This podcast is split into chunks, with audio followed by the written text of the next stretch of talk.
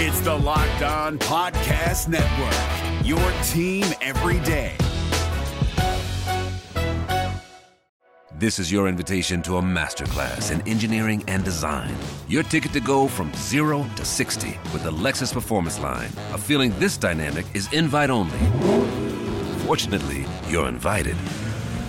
Experience the exhilaration of the Lexus Performance line and some of the best offers of the year on select models at the Invitation to Lexus sales event, now through April 1st. Experience amazing at your Lexus dealer. Jackson Gatlin here, host of the Monday edition Locked On NBA podcast. Every Monday, I cover the three biggest stories in the NBA with the local experts from Locked On. It's an awesome recap of the weekend of the NBA and a look at what's ahead. Mark your calendars on Monday to join me for Locked On NBA podcast, available on YouTube and wherever you get your podcasts. Welcome to Locked On Grizzlies. My name is Peter Edmiston. Thank you for joining me on this Tuesday in a very eventful Tuesday it has turned out to be because the finish line is here. We're going to talk about that.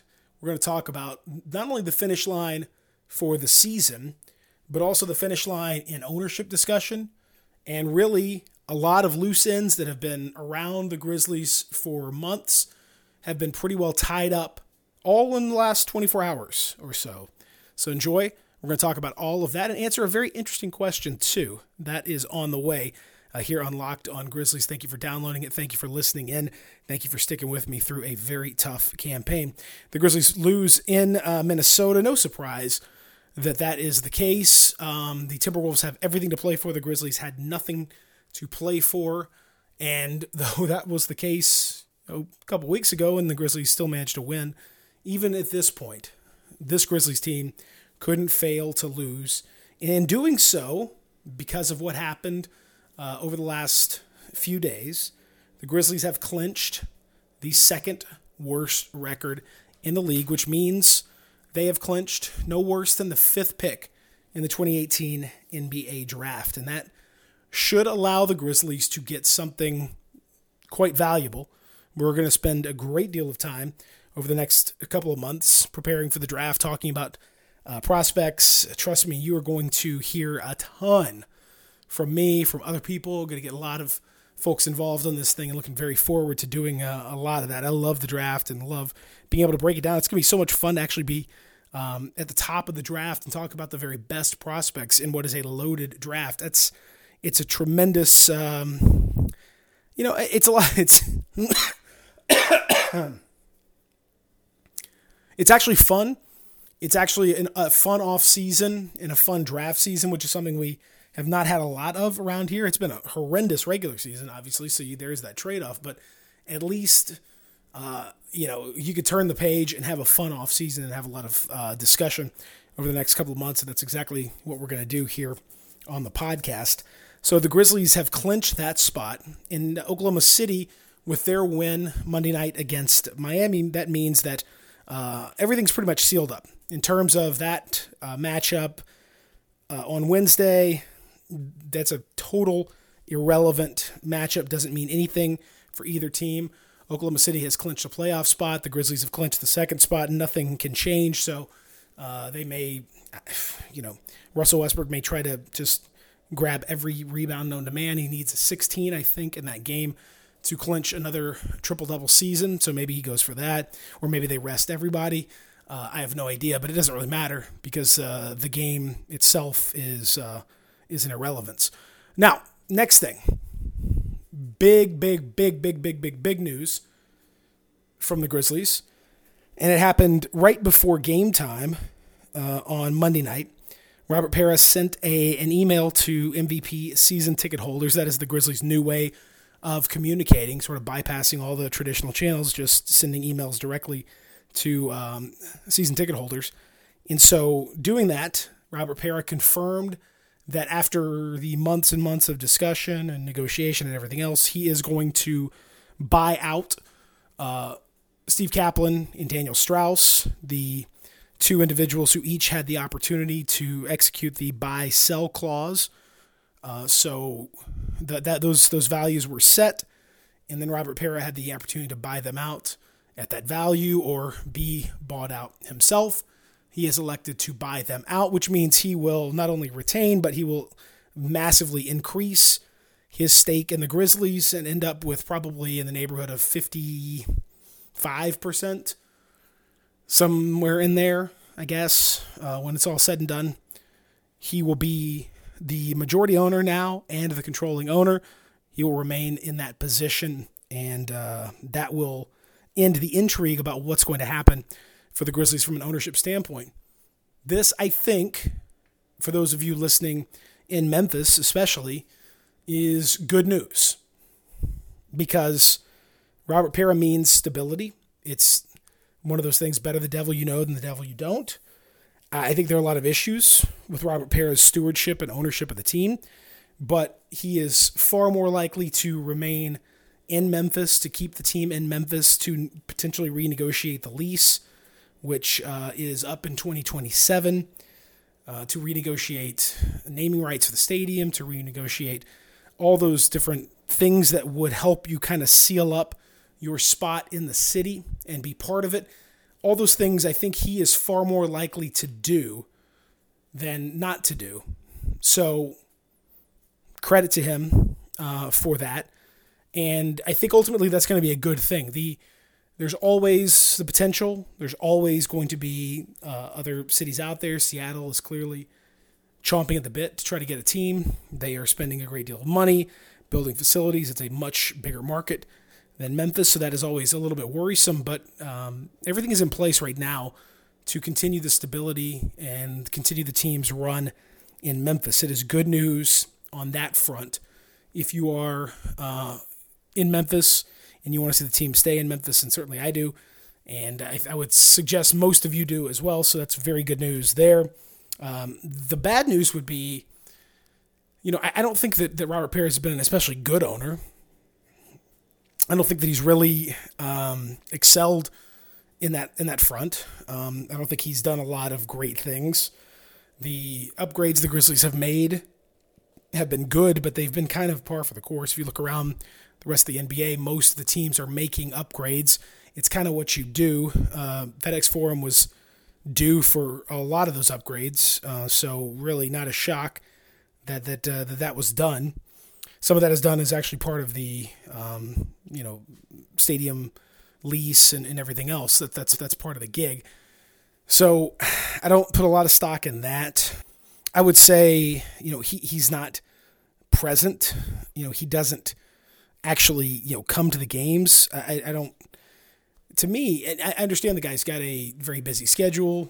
Um, Ubiquiti has clearly got some issues that they are dealing with. And so um, that is something that he is spending a great deal of time on. I got all that. But it just feels to me like if you're owning an NBA team, you'd want to, I don't know, go see the team play, particularly in the home market that you happen to own the team in. You've got access to private transportation, you got plenty of money. Uh, it seems odd to me that you wouldn't at least uh, once or twice a year go see that team. And he's just been very absentee. So that in and of itself is not a big deal necessarily. He's not the only one that does that, but he's also a guy that doesn't communicate. So you don't really articulate any sort of a vision for the team, and no one that's really associated with him has articulated a real vision long term for the team. You haven't really seen that. You haven't heard that. Know, what is it that, that, that the Grizzlies culture? Forget about grit grind. That's that's done. That's over. They can say it's not. It's over. The the core four, whatever they. That's all. That's all in the past.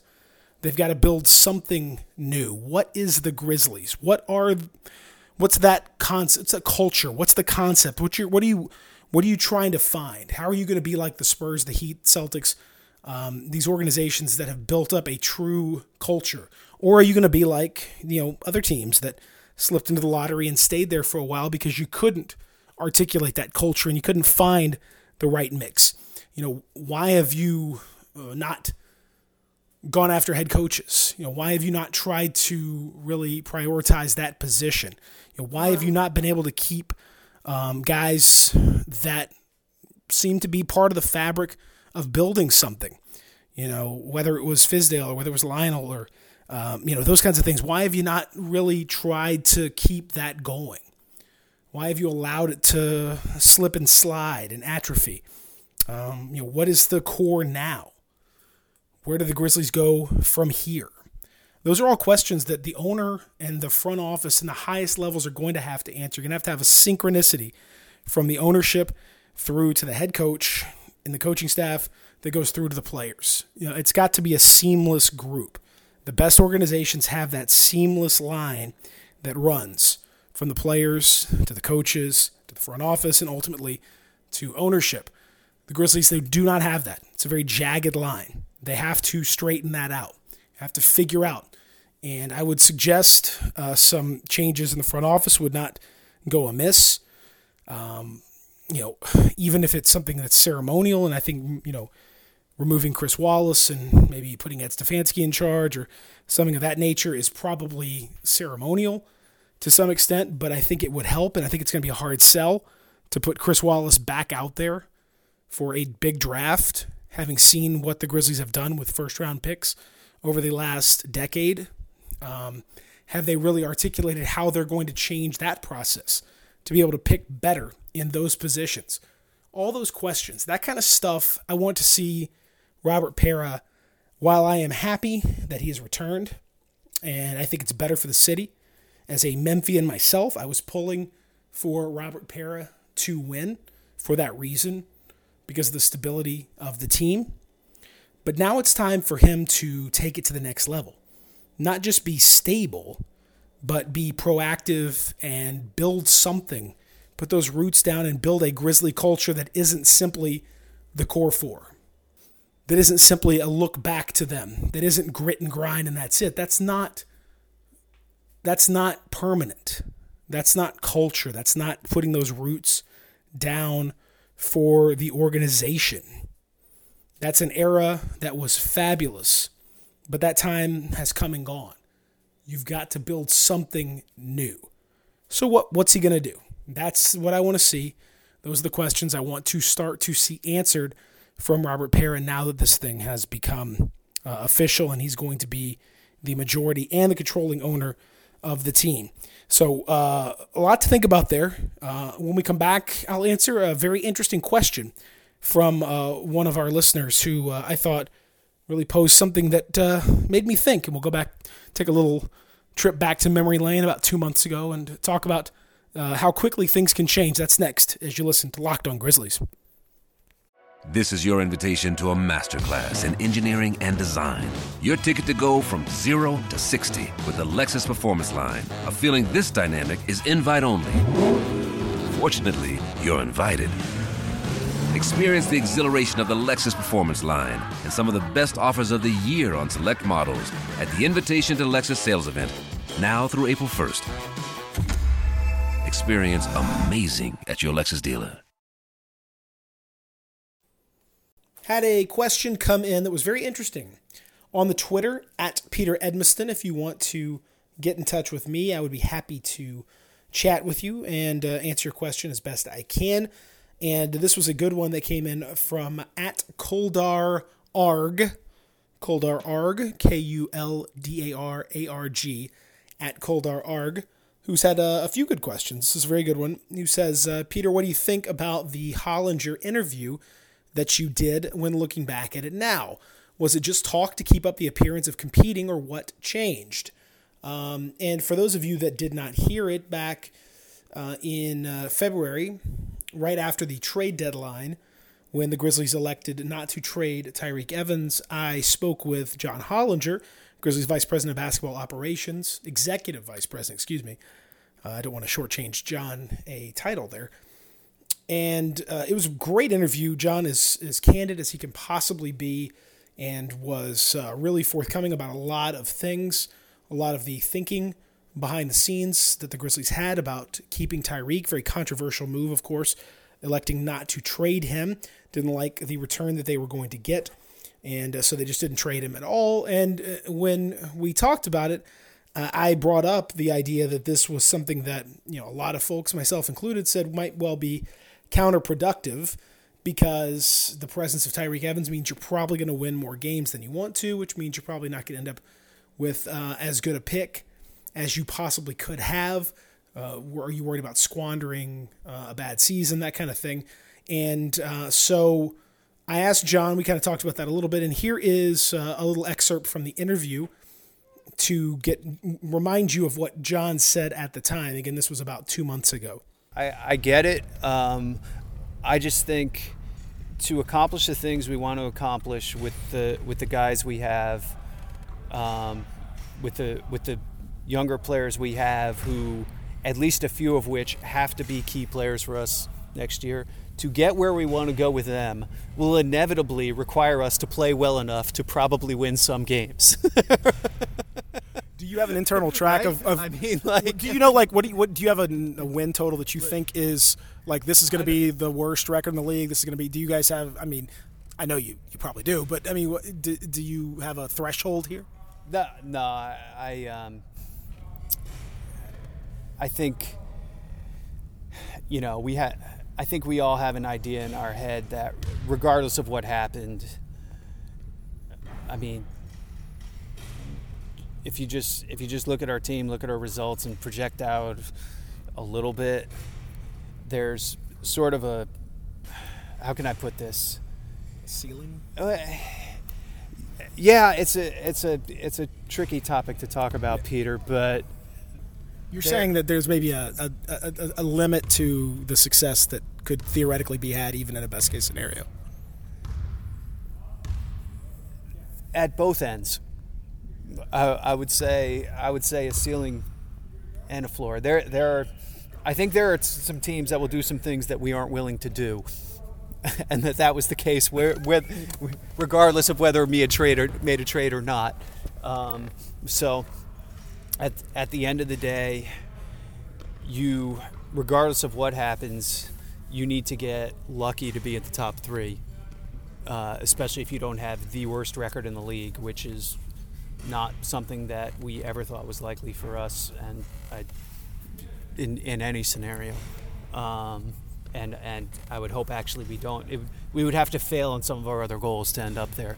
Um, so, uh, I, I I get why people are looking at it that way. Obviously, the thought then was that the Grizzlies would win, and John saying, in fact, you know, not even in so many words, coming out and saying that they he expected other teams to do things that the Grizzlies weren't going to be willing to do in terms of tanking, and that if the Grizzlies were in contention for the worst record, it was because they failed in other areas of development. Well, uh, I think it's safe to say they probably did fail in some other areas of development because they were in contention for that worst pick. So what what is that that interview now? What does it mean now? When you go back, was was John just um, being deceptive? No, I don't think so. I think that was a legitimate thought. He was that was his thinking at the time. I, I think he really didn't expect the season to unfold quite like this. I think the key thing to answer your question, Kuldar, I think the key thing that changed everything was the the legit rib injury that Tyreke Evans suffered um, not too long after the Grizzlies came back from the uh, All Star break, and so he suffered a rib injury that was, you know, I think it was it was definitely a legit injury, and you know I've had sore ribs myself over the last month or so. It, it's no fun, but the Grizzlies could use that as a plausible reason to take him out of action for probably a lot longer than you would have thought. Probably, you know, do a little bit of extra tanking that they probably didn't anticipate. I think the the expectation was in their minds they kind of did a little calculation and said, okay, look, we keep Tyreke Evans, we have an opportunity to maybe re-sign him, and yeah, we're going to give up on getting some second round picks or you know, whatever it is that they were going to get. But we have the opportunity to re-sign him, and you know whatever he does in terms of helping our, our pick get better is something that we can we can live with. But if you have the chance to keep him and then you know shelve him and not allow him to help your pick, then that really is the the best of both worlds. So I think once they had that opportunity, they took it and grabbed it and used it perfectly. Now, as far as the other stuff is concerned, um, you know, I, I don't know that that John, and I don't know that the Grizzlies really thought that they were legitimately going to be in contention for the spot that they've ended up in at uh, number two, the second worst record. I don't think they really thought that was in play. But when you lose 19 straight games, and there were so many games in there that were pretty close that they managed to lose. And when the thing kept kind of growing and growing and growing, it got to the point where uh, it sort of fed on itself a little bit. And I think it surprised them. I think it surprised the players. It certainly surprised um, me. I didn't think they'd be that bad. But once they had that opportunity, they really grabbed it with both hands. And they started to tank um, in a way that I, I don't it certainly didn't sound like John was expecting them to do.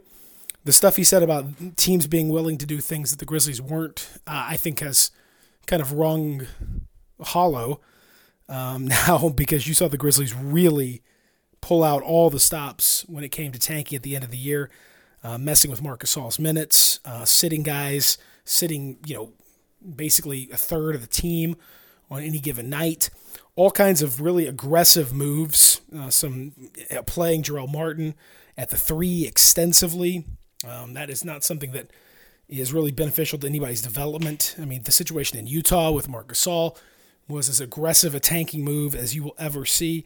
So that stuff, I think, um, maybe John didn't expect them to be in that position, um, or maybe he didn't expect the front office would actually go through with it, but they did, and it does make that interview um it, it sort of I don't know if it, it makes it it doesn't make it invalid or anything, but it, but it it definitely shows you how much can change over the course of a month. Because really, it was a month after that interview, in the midst of that 19 game losing streak, that the idea that the Grizzlies had an opportunity to maybe even be the worst record or in, in that neighborhood, now the second worst record, that really became a reality. And the Grizzlies, once they saw that opportunity, once they had a chance to grab that, they grabbed it with both hands. And that is, depending on how you look at it, uh, to their credit, or some people would say to their shame. I think it's to their credit because you might as well take advantage of a bad situation and try to make it uh, worthwhile and get something out of it as best as possible. Now the Grizzlies have clinched no worse than the fifth pick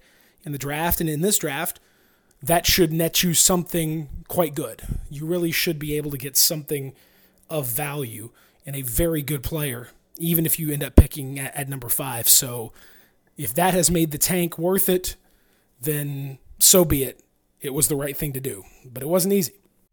This is Jake from Locked On. Locked On has teamed up with State Farm to spotlight some of the greatest supporting players in NBA history. After beating the Heat led by LeBron James and Dwyane Wade in 2011, Dirk Nowitzki won an NBA title and proved himself to be one of the greatest basketball players of all time. But there was one player in the starting lineup for the last three games of the finals that helped support Dirk all the way to a championship, JJ Barea.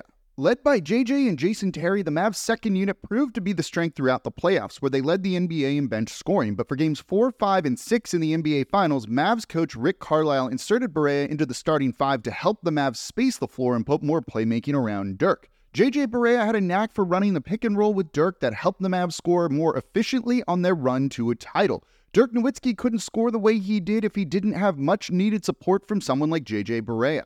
Sometimes you and I need that kind of support too. Think of State Farm like a pivotal team player. When you need help protecting the things that matter most, remember the jingle and just say, like a good neighbor, State Farm is there. A quick note to wrap up this edition of Locked on Grizzlies. One of the reasons that the Grizzlies signed MarShon Brooks to the multi year deal that he signed was that he offers something that no one else really can do for the Grizzlies, and that is isolation offense.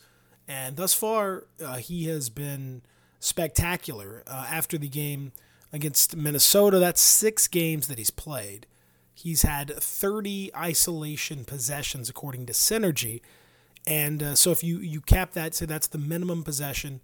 Uh, if you if you look at the leaderboard with 30 as the minimum possession, he is number one in the NBA in isolation offense by a mile.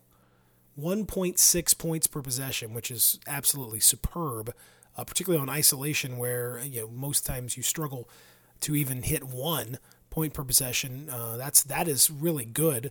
Much less, uh, you know, there's only 38 guys that have even one point per possession. He's at 1.6 after 30, which is pretty darn amazing. Uh, 70.4% shooting from the field, shooting isolation to start with. That is pretty amazing. And again, you have to take into account this the end of the season and all that stuff, but still, that's a that's a really remarkable um, offensive push. And here's if you want to get even more specific, how about this? Top ISOs. So uh, ISOs at the top of the key. He is shooting 14 of 17 this year. And that's 82%, uh, 106% effective field goal percentage because he's hit quite a few threes. And his three misses, of those three misses, two of them have been barely rimming out. He could easily be 16 of 17 in those top isolations. So uh, it is numbers like that that get you excited, and things will change when he's more planned for and more prepared for by the opposition.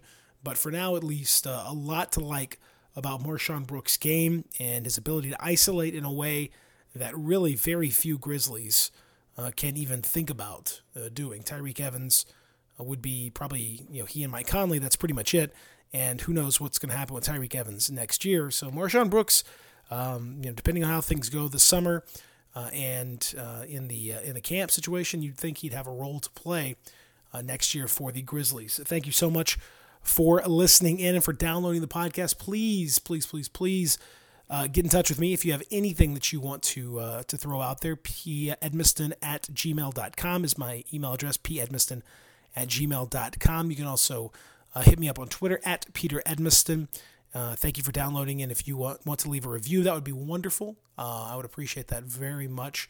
It really helps with the iTunes and all that stuff. You can get us on iTunes, Spotify, uh, anywhere you download the podcast, in your podcast players, we got you covered. Thank you very much for listening. Have yourself a great Tuesday as you've been listening to Locked On Grizzlies. This is your invitation to a masterclass in engineering and design. Your ticket to go from zero to 60 with the Lexus Performance Line. A feeling this dynamic is invite only. Fortunately, you're invited. Experience the exhilaration of the Lexus Performance line and some of the best offers of the year on select models at the Invitation to Lexus sales event, now through April 1st. Experience amazing at your Lexus dealer. Hey, Prime members, you can listen to this locked on podcast ad free on Amazon Music. Download the Amazon Music app today.